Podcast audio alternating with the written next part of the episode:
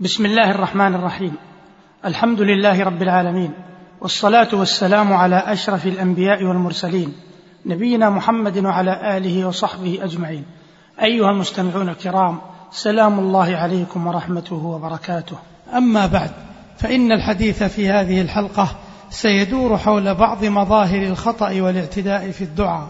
فهناك أخطاء عديدة يقع فيها بعض الناس في الدعاء وهذه الأخطاء داخلة في باب الاعتداء في الدعاء. فكل سؤال يناقض حكمة الله أو يتضمن مناقضة شرعه وأمره أو يتضمن خلاف ما أخبر به فهو اعتداء لا يحبه الله ولا يحب سائله. وفيما يلي في هذه الحلقة وحلقات قادمة إن شاء الله تعالى ذكر لبعض صور الخطأ والاعتداء في الدعاء. فمن ذلك أن يشتمل الدعاء على شيء من التوسلات الشركية كأن يدعى غير الله تبارك وتعالى من بشر أو حجر أو شجر أو جن أو غير ذلك. فهذا أقبح أنواع الاعتداء في الدعاء لأن الدعاء عبادة وصرفه لغير الله شرك والشرك أعظم ذنب عصي الله به. قال الله تبارك وتعالى وقال ربكم ادعوني أستجب لكم إن الذين يستكبرون عن عبادتي سيدخلون جهنم داخرين. ومن الاعتداء في الدعاء أن يشتمل على شيء من التوسلات البدعية كالتوسل بذات النبي صلى الله عليه وسلم أو بجاهه عليه الصلاة والسلام. فهذا التوسل توسل بدعي والدين مبناه على الاتباع لا الابتداع والبدعة بريد الكفر. ومن مظاهر الاعتداء في الدعاء تمني الموت وسؤال الله ذلك.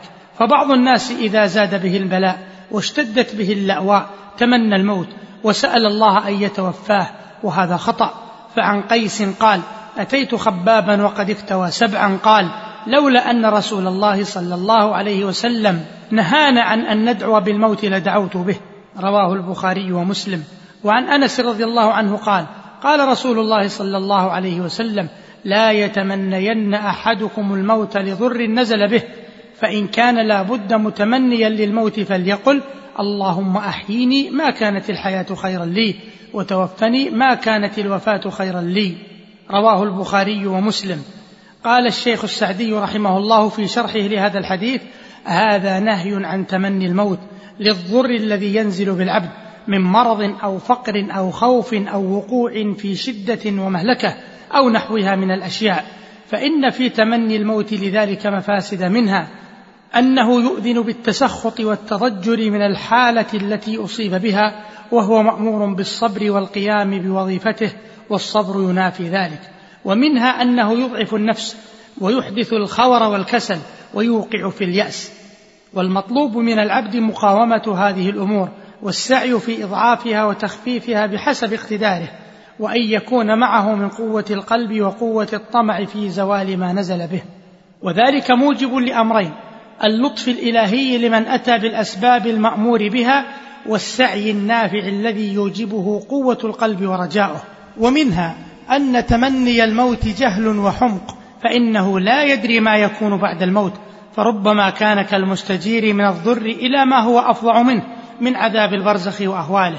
ومنها أن الموت يقطع على العبد الأعمال الصالحة التي هو بصدد فعلها والقيام بها وبقية عمر المؤمن لا قيمة له فكيف يتمنى انقطاع عمل الذرة منه خير من الدنيا وما عليها؟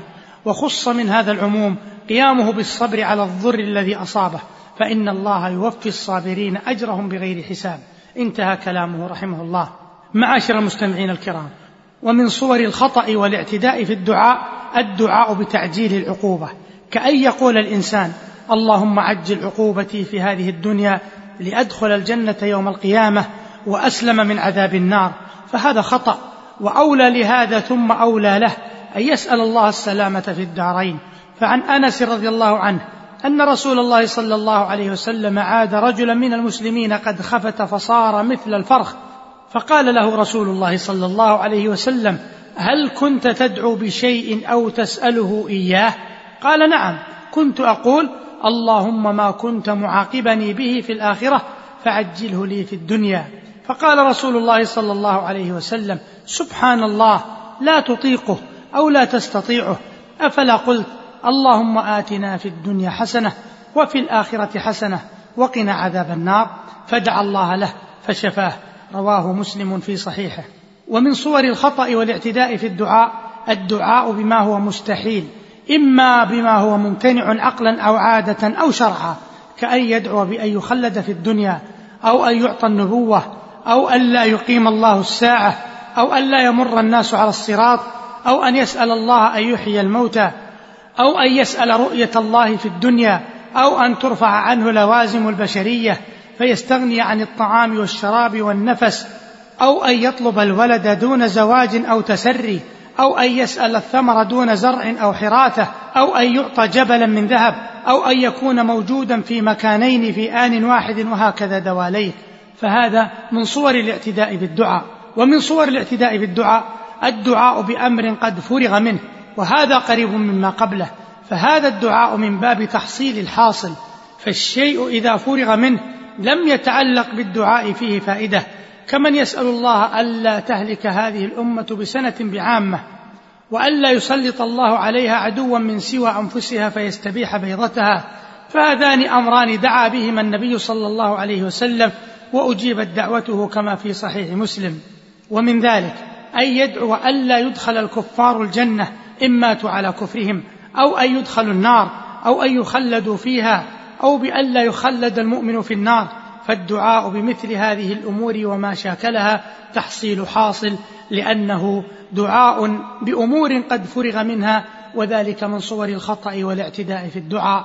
أيها المستمعون الكرام للحديث صلة في الحلقة القادمة إن شاء الله والسلام عليكم ورحمة الله وبركاته.